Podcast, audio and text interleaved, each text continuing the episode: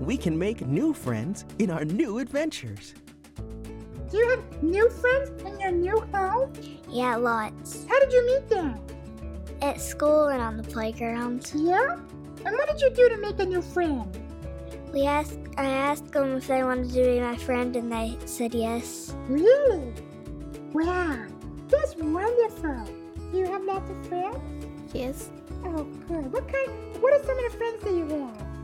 I was thinking in Josh. Wow, this sounds like fun. What do you like to do with your friends? I like to play play with them at recess. You do? What kind of games do you like to play at recess? Tag. Tag? Oh, that's a fun game. Yeah, Priyama loves tag. How did you make new friends when you first moved here? Well, through school and dance classes. After school, do you take a dance class? Yep. Really? What kind of dances do you do? Well, it's theater dancing. Theater dancing. Oh, wow. That sounds fun.